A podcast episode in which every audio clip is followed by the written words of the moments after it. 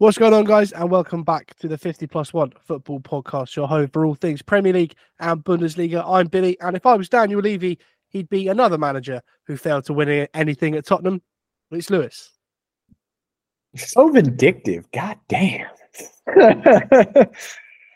Anyways, we have a nice little host of topics for today that include Bayern and the fact that, you know, it is just the club that is the gift that keeps on giving circus club. Jesus Christ. I, I'm, I'm not biased or anything. I'm I can get through this. We will also be looking at Xabi Alonso and how he is completely turned around by Leverkusen. And then we will swing over to the Premier League, where, as Bill kind of gave it away in his intro, we will, of course, be looking at Spurs, who do play United later this evening. But yes, they are coming off of a resounding 6 1 defeat to Newcastle. And then we will round off the Premier League with, you guessed it, the title decider Arsenal versus Man City. And, you know, the fact that Arsenal's title race may have just come to an end. All that and more right after this.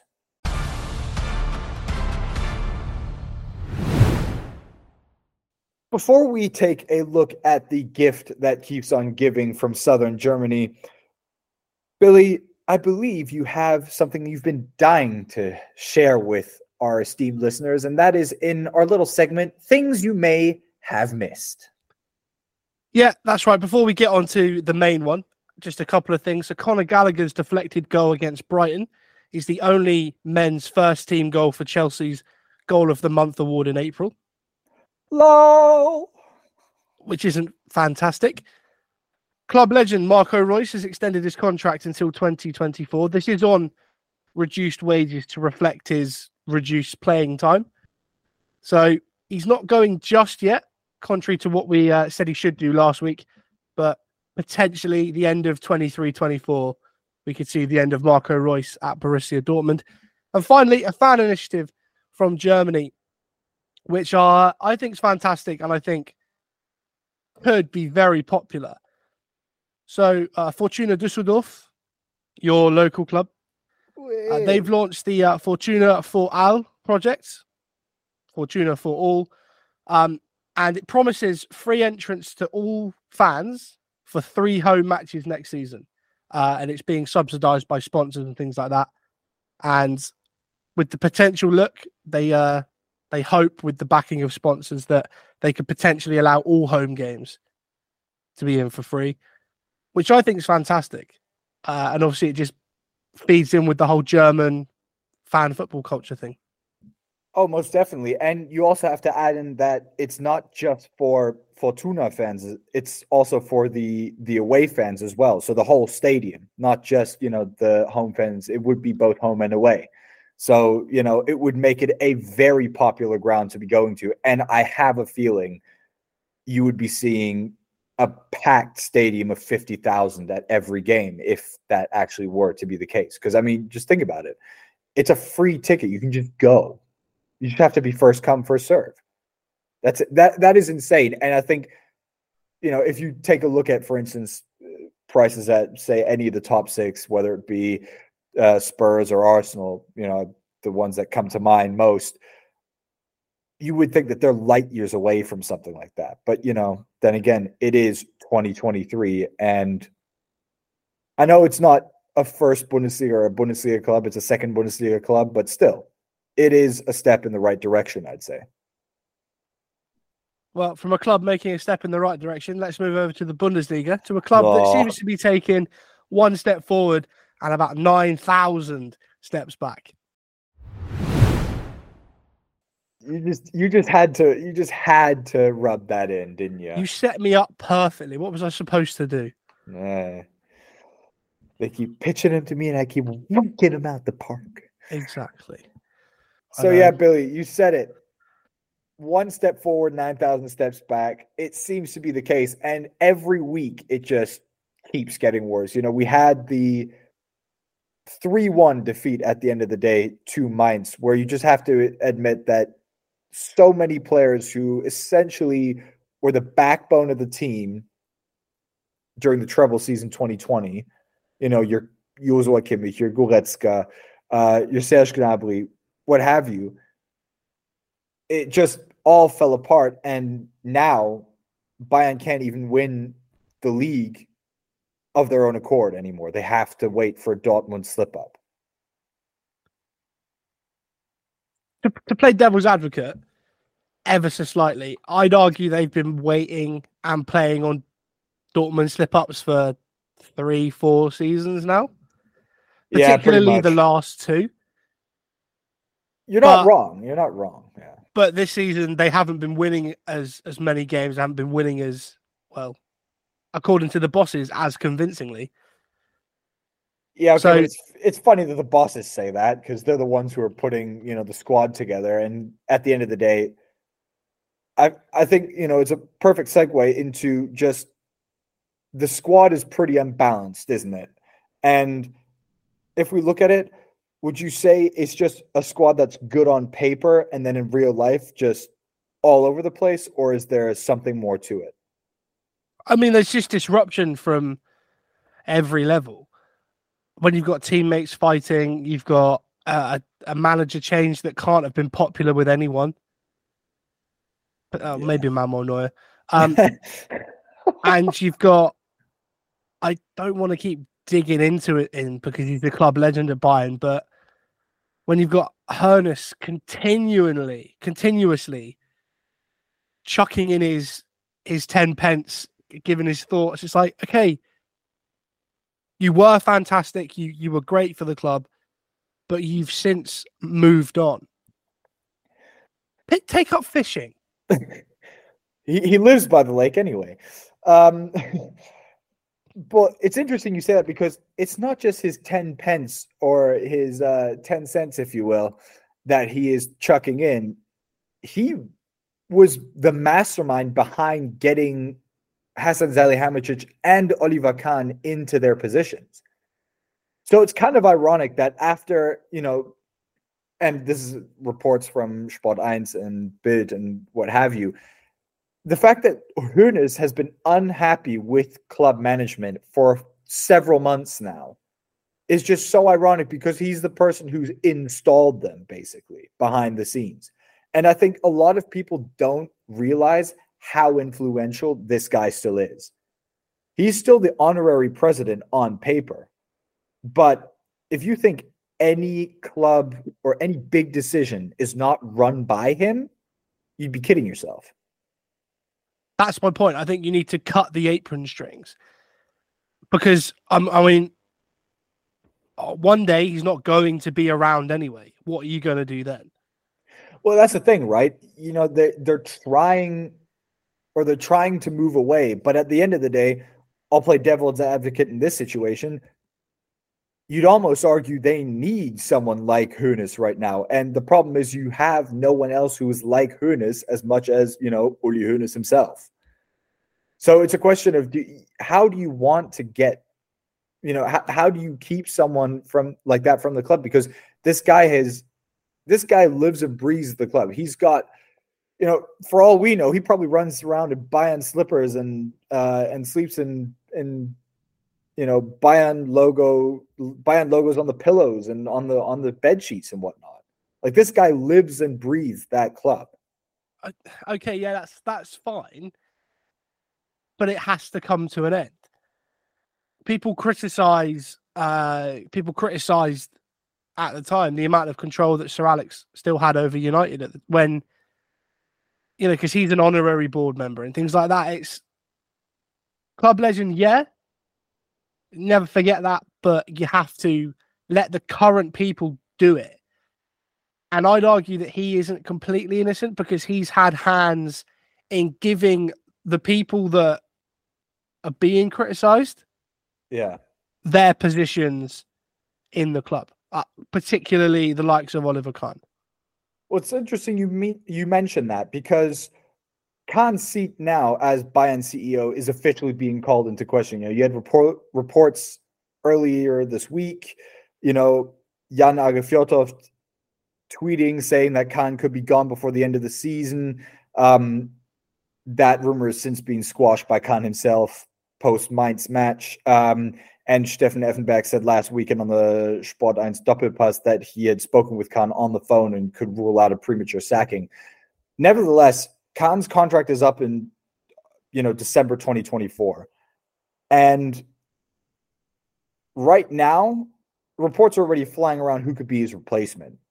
And you have to honestly say, you know, he just didn't have or he didn't come to grips with his position and he didn't have the grip on the club that he should have.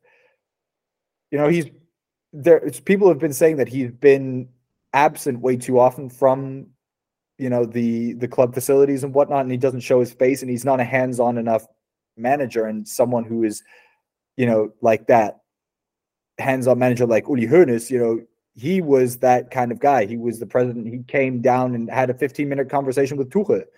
You know, yeah, Kahn was there, but he only came out for a couple of autographs and went up to his office. So it we could very much or very well be seeing Kahn's exit this summer. If we do see his exit, in all honesty, would you say that or would you have tipped him to be the first head rolling, so to speak, when it comes to the bosses up there? Uh, look, it was either going to be him or Hassan Salihamidzic. Let's let's be perfectly honest. Well, yeah, obviously. So it, could it could literally be one, the other, or both.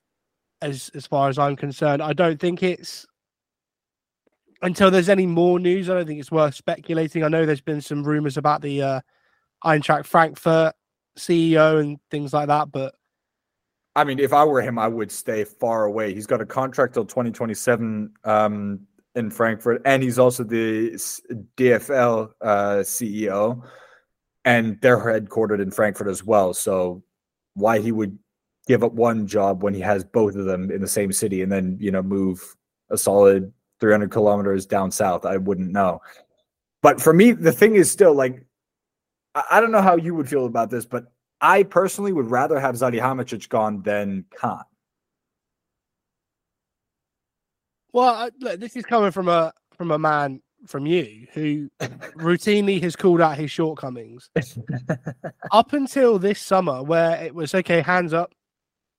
He's done a good job. We've had a good window.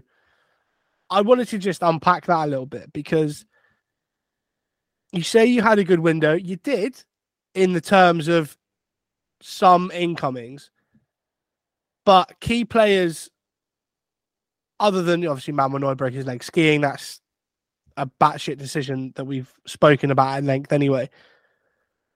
But you flirted with the idea of Erling Haaland rather openly, which then annoyed Robert Lewandowski, who then pushed for that move to Barcelona.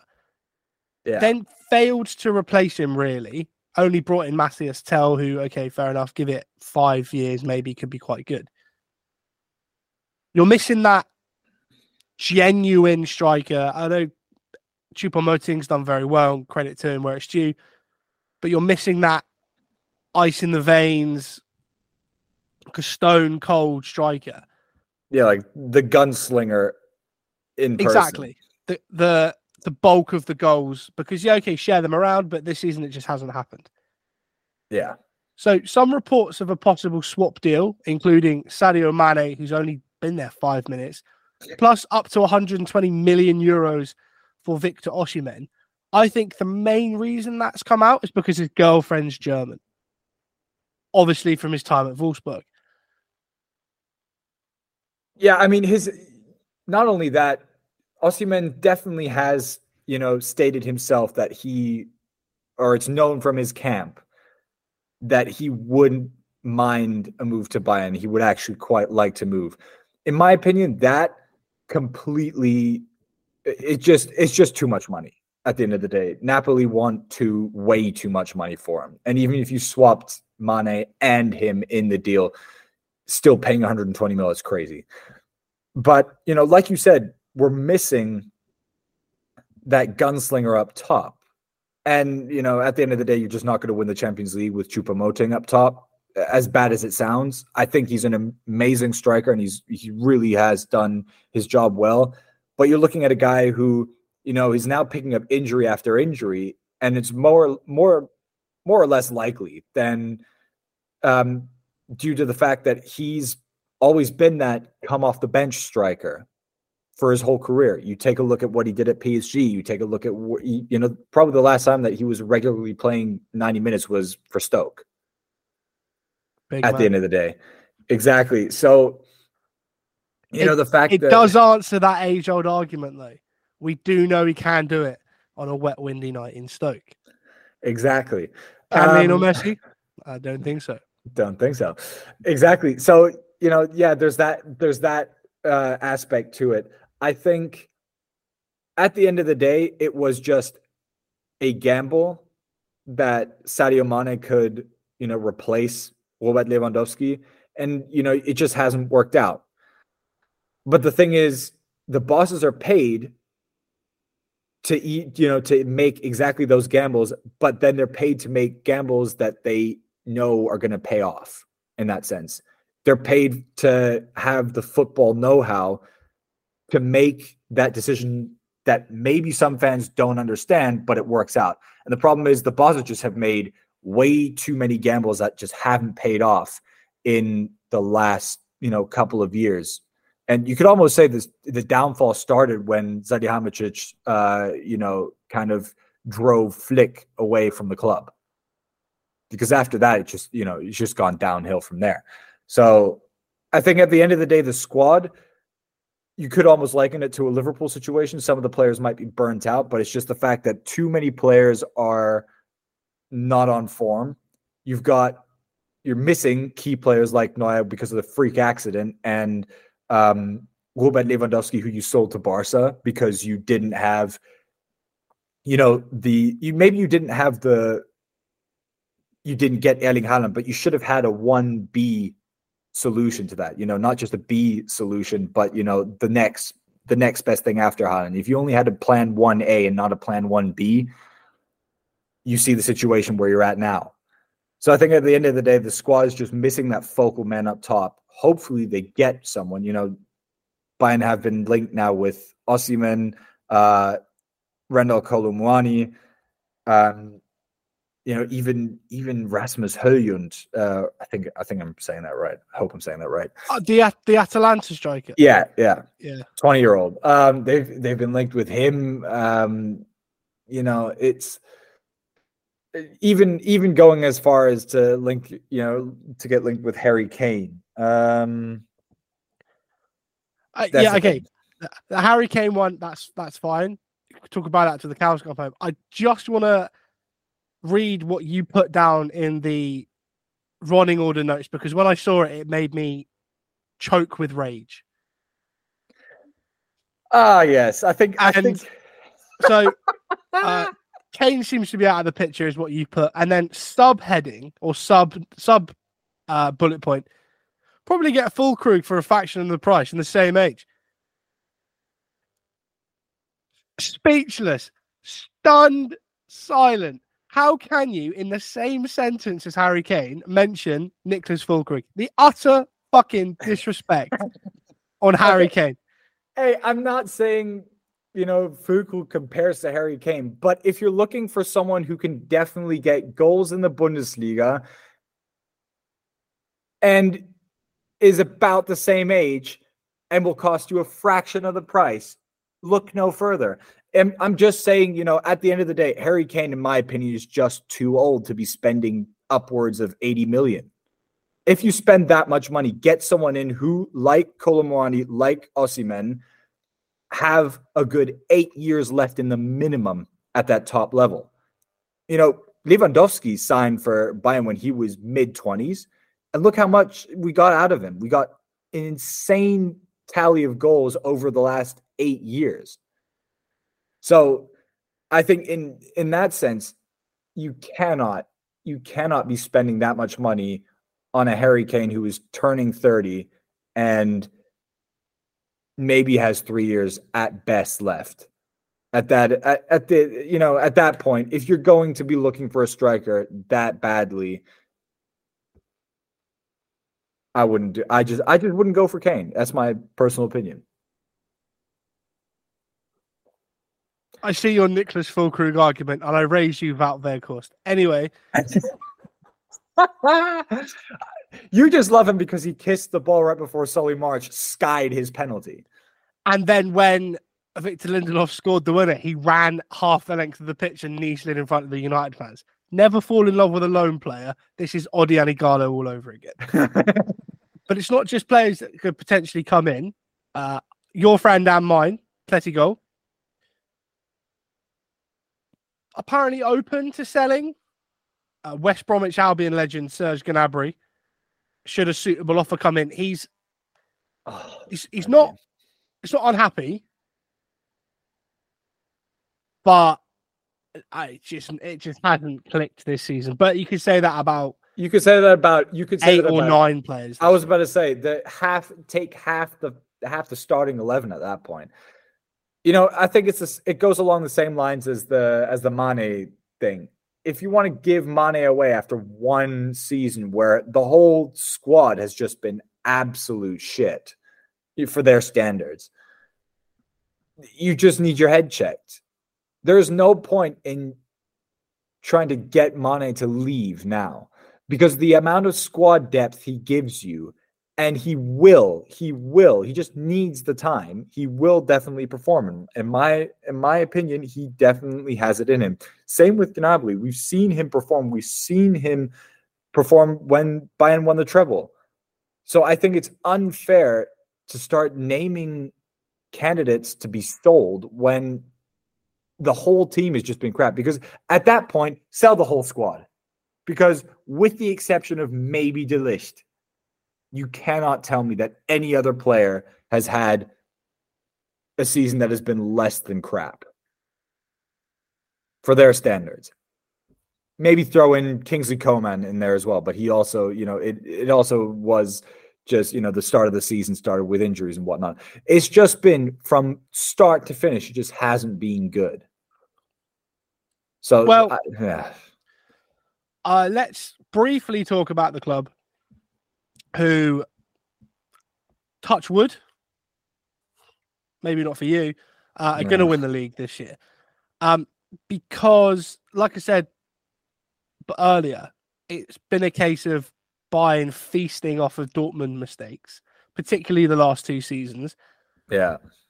Doesn't look like they're going to have the opportunity. You know, you don't have to ask them to win the league for a third season in a row. You would hope not, anyway. And particularly, you know, we can talk about Jude Bellingham until I'm blue in the face because the uh, the love I've got for a man who is significantly younger than me uh, makes me both proud to be English and uh, horrified that I'm so old. What? Because of the fact that he's not even 20. Shut up. I want to talk about Donyell Malen because it looked like he was following this trend. You know, we saw it with Memphis Depay when he went to Manchester United. We saw it with Vincent Janssen when he went to Spurs. Yeah. Um, Steven Bergwijn when he went to Spurs. You know, at PSV he was ridiculous. Signed for Spurs. He scored a couple of good goals. He scored his debut against Man City, but after that, just downhill. And now he's reviving himself with Ajax. Yeah. But it looked like Donyell Malen was going the same way. He was the man brought in to sort of bolster an attack, not the man to replace uh, Jadon Sancho because they're different players. Yeah. But it was that sort of. It was Sancho went, Malen came in. Exactly. A minimum of one goal in his last five matches. All seven league goals coming after match day 21. Hey, I mean, if there's a time to to score them, he's he's picked the perfect time because if you look at it, his goals have all come during the win streak that Dortmund had. Um, he's always scoring for them when it counts. At the end of the day, he couldn't have picked a better moment in time to start producing because he is one of the main reasons that Dortmund now are in the driver's seat when it comes to the title race. So it's great to see, as you said, a player, you know, not following the trend, so to speak, but, you know, starting to blossom and actually show his true potential. And this is, you know, bearing in mind, this is with Sebastian Haller coming back in January already. Well, that's my that was the point I was going to make. Do you think this is in tandem with the return to match fitness of Sebastian Haller? Well, yeah, I mean, it'll be interesting to see how Dortmund moderate that because Donyell Malen has been up top for most of the time, but he has also successfully paired with Haller as well. So I think it'll be interesting to see, and I don't think we will be able to catch a glimpse of it this season because Haller will have needed just these six months to get match fit again. That's just the way it is. If you're out injured this long, it that's just well, I, I, say injured, obviously. You know, if if you're out of if you're just out of the game, and also you know to the extent he was, it'll just take time until you're you're back there. And I have no doubt that he'll that he'll come back, but you know it it'll it will take time. So I think at the end of the day, if Dortmund can figure out a way to get Malen and Haller producing together, insane. Well, from one insane to another, Xabi Alonso. Great player. Doesn't always mean great manager. Look at we Steven Gerrard and Frank Lampard. I was about to say. I have an audio clip from the special one himself that could give you an insight into why Xabi Alonso has completely turned around uh, the season for Bayer Leverkusen. Just have a listen to this. But I would say that uh, Alonso, his father was a manager. Uh, so he grew up similar to me. He was born with the father player. He grew up with the father manager. Then he became a player, of course, much better than I was. Um, then he became a player, a top player. His position on the pitch and his knowledge of the game very high. And then he played in Spain, in England, and in Germany.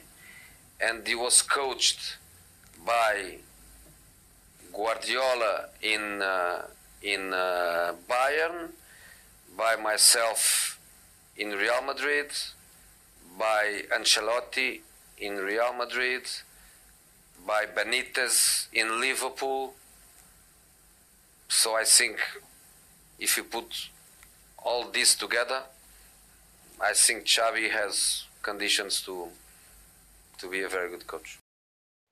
A fairly glowing recommendation from the special one himself. Not not short of uh, praise for his, himself either, is he?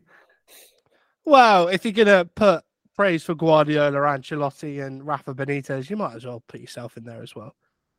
I mean, but you're not wrong. Yeah. It's no surprise to hear people talk about him like that when you look at what he's done. You know, Leverkusen were second from bottom. Uh, they're now sixth. And they have a very, very good chance of even making Champions League, depending on how the others slip up, if they do. You know, you look at uh, if uh, Union can't keep it up, if if Leipzig slip up, then they're right there ready to pounce. They're yeah. in the semis of the Europa League this season. You know, and sorry to keep bringing it up, Lewis, but he put the final nail in the coffin for Julian Nagelsmann and started this snowball of yeah. unfortunate yeah. events. All this without Patrick Schick largely. You know, I was about to say exactly that 24 goals he scored for them as well last season. So and and without Florian Wirtz for, you know, at full potential um for a good majority of that time as well. You know, if we're being honest, Florian Wirtz is not only now really, you know, getting back into stride and whatnot. So you know, I think I think he with with the quality he's had, I'd almost say he's getting more out of that Leverkusen side than than you should expect, if I'm being honest. Potentially, although I'd argue it was probably a case of the previous manager not getting enough. So now it looks like they're overperforming. Fair, fair uh, you know, Florian Wirtz, it was a it was a horrible injury. I covered that game. It was horrible. But he's back almost to pre ACL tear levels of form. Yeah, and I mean it was uh, just that manager Gerardo Seoane who even said, you know, Florian Wirtz wouldn't be surprised if he completes the, you know, the top three of the Ballon d'Or or if he wins the thing because he's got that much potential. And I think, you know, if you if you look at it, and if you give him the right environment, we could be seeing a Florian Wirtz and you know maybe the first German Ballon d'Or winner since Lothar Matthäus. I'm saying possibly because the kid is something special. I think he flies under the radar a lot because Leverkusen as a club, just in general, fly under the radar. But that might just be a blessing in disguise for him. He uh, he has a ridiculously high ceiling. Yeah, I think he potentially has to avoid what Kai Havertz did because I remember we were having similar conversations about Kai Havertz before he went to Chelsea. Yeah, well, I mean, I would argue almost that it might not be the fact that Kai Havertz moved too soon. It was just the fact that Kai Havertz moved to Chelsea. Because Chelsea, you could argue Chelsea were a sinking ship anyway. Champions League win or not. And if they ruin Christopher Nkunku, I'm going to scream. Yeah. Well, on the subject of the Premier League, I think it's time to leave Germany and let's have a look at a meltdown against the Magpies. Salah!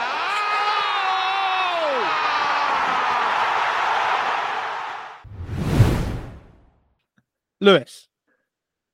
Yes, Billy. If, if I was to say to you, 21 minutes into a football game, that a professional top flight side full of players who get paid or hundreds of thousands of pounds a week to uh, essentially kick a ball of air around would be 5 0 down. Lost for words, in all honesty. I saw this video, I, th- I think I sent it to you, um, of this of this Spurs fan who was doing like a live thing on Twitch or whatever, just a live reaction to the game. It's pure comedy because he just you just see the absolute collapse of you know of his soul in front of camera. And i can only imagine how badly how bad that must have been because i mean the only time i've had any or i've experienced anything close to that was that 5-0 thumping by gladbach uh, about yeah about a year and a half ago almost two years ago. No one expected that either. But it's something different to happen you know inside of 20 minutes because you could almost call that and i think i've used this term before Arbeitsverweigerung. The absolute refusal to work. See, learning German can be fun. until you get to the to the uh, what do you call them? Not adjectives. Oh, it doesn't matter. Just we have a masculine, a neutral, and a feminine version of the word the for all the words. So, you know. And in England, we have there, there, there, and there. There you go. But but a GH at the end of every damn word can mean something different. This is not a linguistic show. No, let's get away from what I think our language teachers of old would say is a great episode and return to the absolute destruction of Spurs. I mean, the meltdown just is complete, isn't it? Well, I I have well, it's not a secret. There's a reason this happened. Um and I've got to be really careful about what I put into the uh, universe before my team play Tottenham. I could completely give both barrels here, finish recording, and then that's we it. get we get thumped five 0 Um, but I'm going to do it anyway because content. So Cristian Stellini, the man who was kept on for some ridiculous reason by Daniel Levy after the sacking of Antonio Conte decided for the first time in, I don't know, five, six years to play a back four at Tottenham, a team who, since like 2019, have played a back three slash Since- back si- five. Since since the season that is arguably their most successful one in the club's history. Um, you know, with the semi-final in Amsterdam, which I think every Spurs fan is going to keep quoting till the day we die because they still won't have won anything by that time. I'm all for trying new things when it's just not working. But 5 0 down in 21 minutes. They were 3 0 down after eight. Eight. That's almost After- Robert Lewandowski level.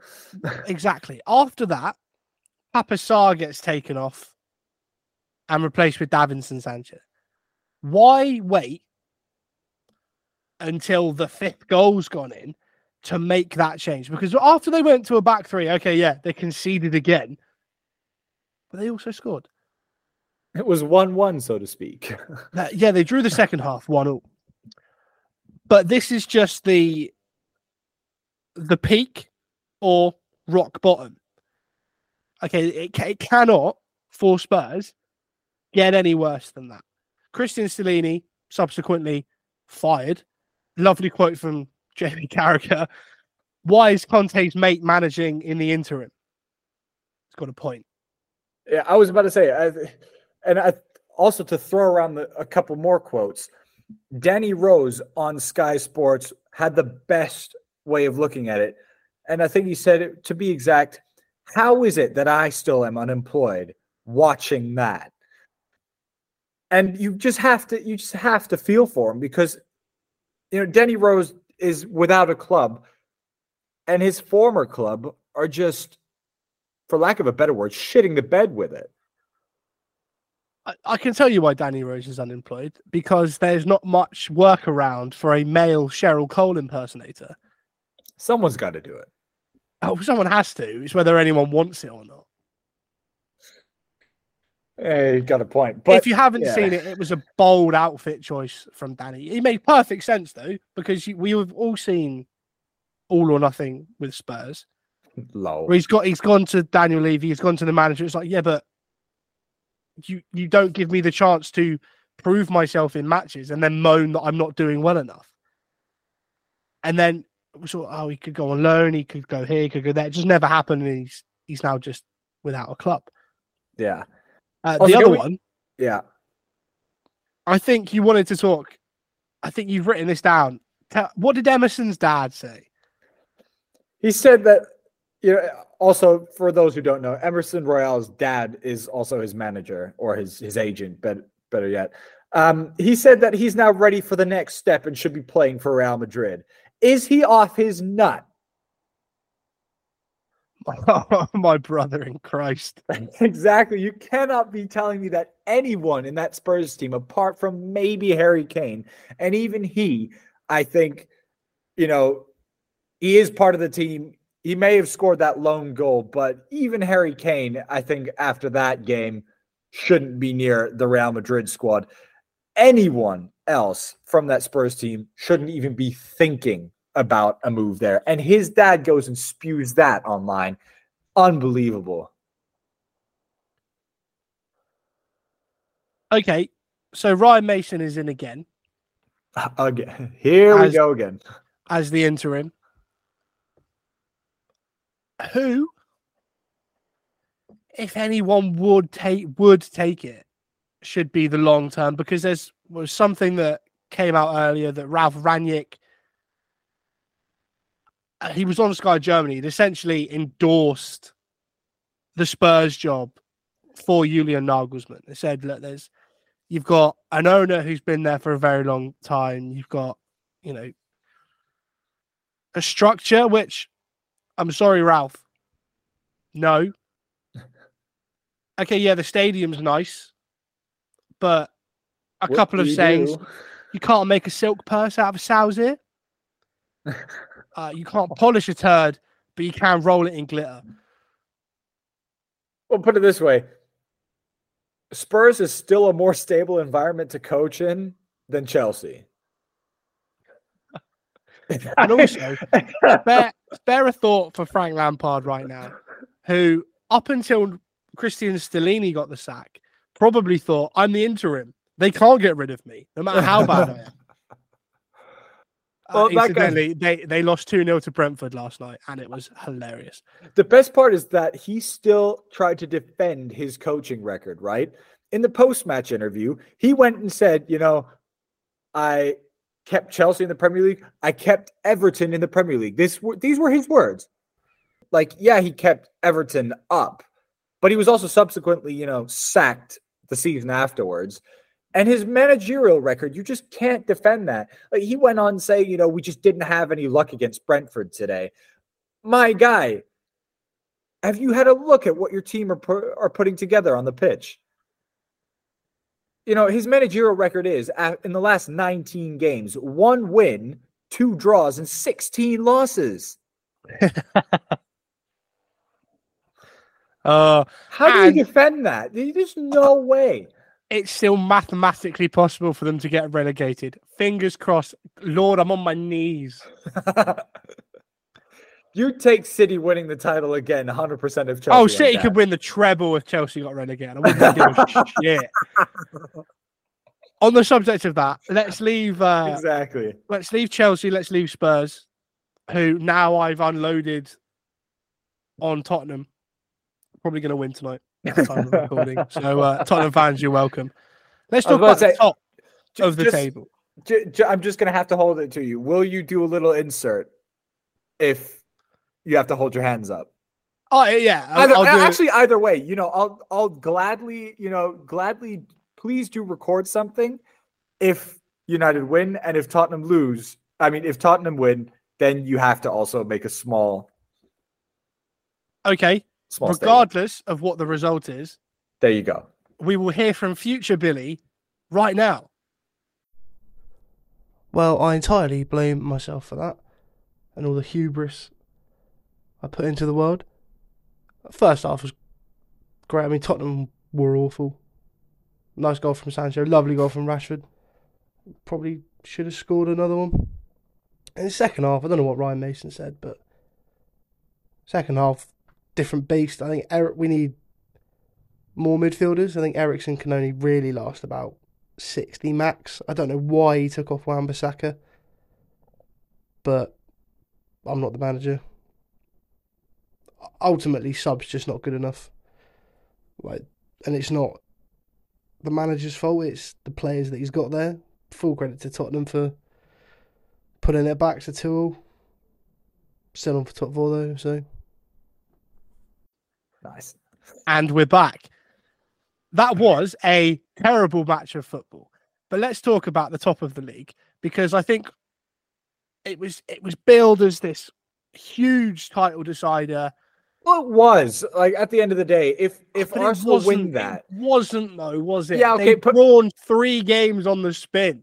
Yeah, okay, but that that's that's neither here nor there. If you would argue, arguably, you could say big teams when it really comes down to it, and they're playing against the big boys, they perform, and that's what makes a championship winning team. Obviously, now we can see Arsenal not quite there yet to be calling themselves a championship winning team. Because if Arsenal had won that, you could say City have two games in hand. That's all well and good, but they would still have been two points below Arsenal had Arsenal won yesterday. So it was a title decider, in my opinion. It's just the fact that Arsenal choked. No The other way to put most- it. The most unserious title challenge we've seen in recent years. Oh, apart from when United finished like 20 odd points below City.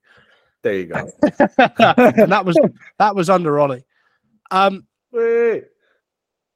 so I want to pose this, and come the end of the season, regardless of what happens with Arsenal and City, I'm going to try and get an Arsenal fan to come on and unpack the season. Because my argument is, okay, yeah, you've got Champions League football, but Wait. it's another for all the hype and all the oh my god, Mikel Arteta Arteta's fantastic. Oh, another uh, manager from the school of Guardiola. It's another trophyless season. Just saying. Yeah, okay, I'm but just saying, and it's not just because William Saliba is injured, right? Okay, Rob Holding is shit. Okay, but their Fine. win th- Arsenal's win percentage with Saliba versus without, they have won 30% less games with him injured than when he's on the pitch. That's just a fact. I have to I'm sorry, I have to like, you know, take that argument out. But, you know, I'm going to keep playing devil's advocate here and say they needed this season to go the way it did. Yes, it might be a trophyless season, but it's still on the way to to basically the it's still another step in the process. Because you didn't say I don't think you would say that you know, or you didn't tell Liverpool fans 2017 18 or 2018 19 whenever it was um oh yeah by the way you know you guys have come this close to City but it's still a trophyless season like no you would just say like they need they just got really unlucky that you know it was the centurions for city uh that that won it for city or the fact that you know they just played such good football but you know city were just that one point better and just played an absolutely insane insane season.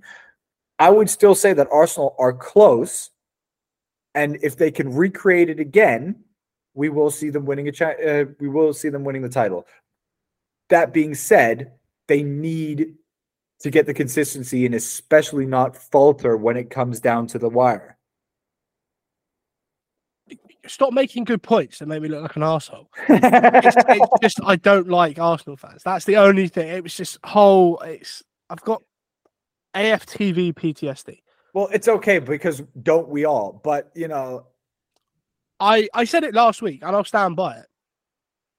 Don't write them off next year. It's I. It's just what I'm going to say oh, because yeah, hundred percent. like like we said last last week. Net new season, more experienced. They know. I think they definitely need more strength in depth because you cannot challenge for a title by playing Rob Holding for six weeks. What I Yeah, will no. say is you've got Ben White, who is was a fifty million pound centre back from Brighton, and you're playing him at right back. I refuse to believe there is not another player who can fit in at right back, and Ben White can play in his actual position. You know, the position that he's also been arguably putting himself at, in for the team of the season um, for the Premier League this season. But I- you also okay. Look at the flip side of this. Kevin De Bruyne, um, arguably the best midfielder in the world right now. Erling Haaland, without a shadow of a doubt, the best number nine in the world right now. It is a tall order to be trying to getting to get anything against City, especially when you know they are all on form because you got you know you got the best midfielder, you got the best striker, and the other nine players aren't half bad to put it lightly. Arguably, that team that team is just on paper as well as in form the best team in in the world right now. You just have to Oh, it's, it's the best team with the best manager currently. exactly, and the manager knows what he's doing. You know, It's, it's not like they've got oh, so what's that? Uh, an inexperienced manager who's never challenged for a title as a first team manager before. Okay, know, but now Mikel. Arteta Yeah. has done that. yeah, He will have a better idea. exactly. I will say this: uh, Haaland's a freak, Oh yeah, um, but it's not news. but you have to keep you have to keep talking about it because every time the records keep falling. But we said he would do this. We did. when he signed when he signed for okay, I know we did. I know there's people out there that said it's disrespectful. That horrible Chelsea fan. oh, It's, it's disrespectful to the established order. No, you're a prick. He's I he- he's cannot a, he's obliterated. He's that up. he's obliterated all the records. He's made Alan Shearer look. I don't know what what you could say. He's made Alan Shearer look just you know like a second rate striker. I wouldn't go that far. Um, it's, uh, uh, uh, No, Okay, he's made he's he's, put it he's this way. broken Ruud van Nistelrooy and Yeah, but he's- he's- records for most second- goals in the season and things like second that. rate stri- second rate striker might have been harsh, but no one's looking at the best striker in the Premier League anymore as being, you know, Alan Shearer. The best striker in the Premier League probably now to play, Erling Haaland. Uh, I'm gonna have to disagree with you on that one. Uh, one season, okay, it's all I'm saying. Fair, Okay, fair. One- okay, one season.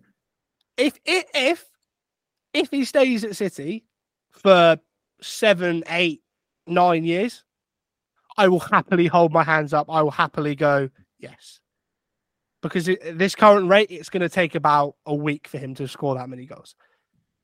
If he moves and goes to Real Madrid, like I think a lot of people are expecting at some point, Us included. us included, then I think, okay, yeah, he was fantastic for X, Y, and Z season. But I mean, he- he's a freak. And I've got a theory. So, are you familiar with the are you familiar with the Bible story of Samson and Delilah? God put all of his strength in his hair. Ah, that, there we go. That's what that's the one. Because do you know what the best part is? That one reporter asked uh, Ibrahimovic as well when he was still at PSG. You know, why why do you ha- like your hair long? You know, it's it, does it give you strength? He- then he was like, yeah, like Samson. Exactly. I'm proposing we shave it all off and see what happens. and then see how many goals he scores. Oh, I want skinhead. I'm talking Wayne Rooney circa 2009. well, that I was want- more down to his, you know, to his hair loss than anything. Skinhead, I want like you know where he's cut his his own head with a razor, type proper mental case haircut. Okay, Give well, me, give what, me that. Britney Spears, circa 2007. Yes, peak peak breakdown Spears, and give me that, and then we'll see how many goals he scores. Okay, just to take it back, if he obliterates all Premier League records and leaves after, you know, three years or so, goes on to keep destroying it in La Liga, and also ble- obliterates records there, would it not be, couldn't you still argue and say he is still the best striker that has probably pra- played in the Premier League? Uh, yeah, okay. Look, if it's everything except the 260 goals, okay. Yeah, fine. at at the rate he's going, he would need five, maybe six seasons to do that.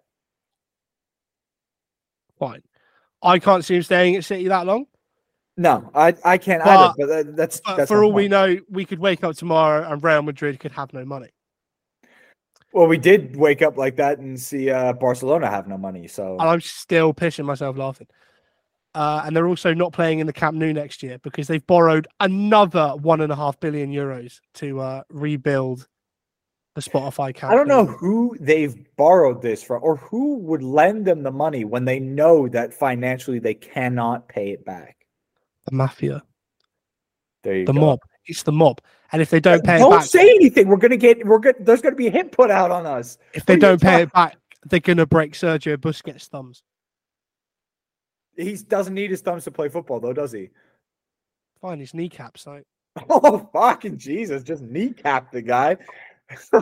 I, I think before we get cancelled, uh, killed, hit on. No, that's the wrong word. Have a hit. By all means, do that last one. oh Uh, no! Have a hit to put out on us. I think it's probably a good place to leave it. Too true, Billy.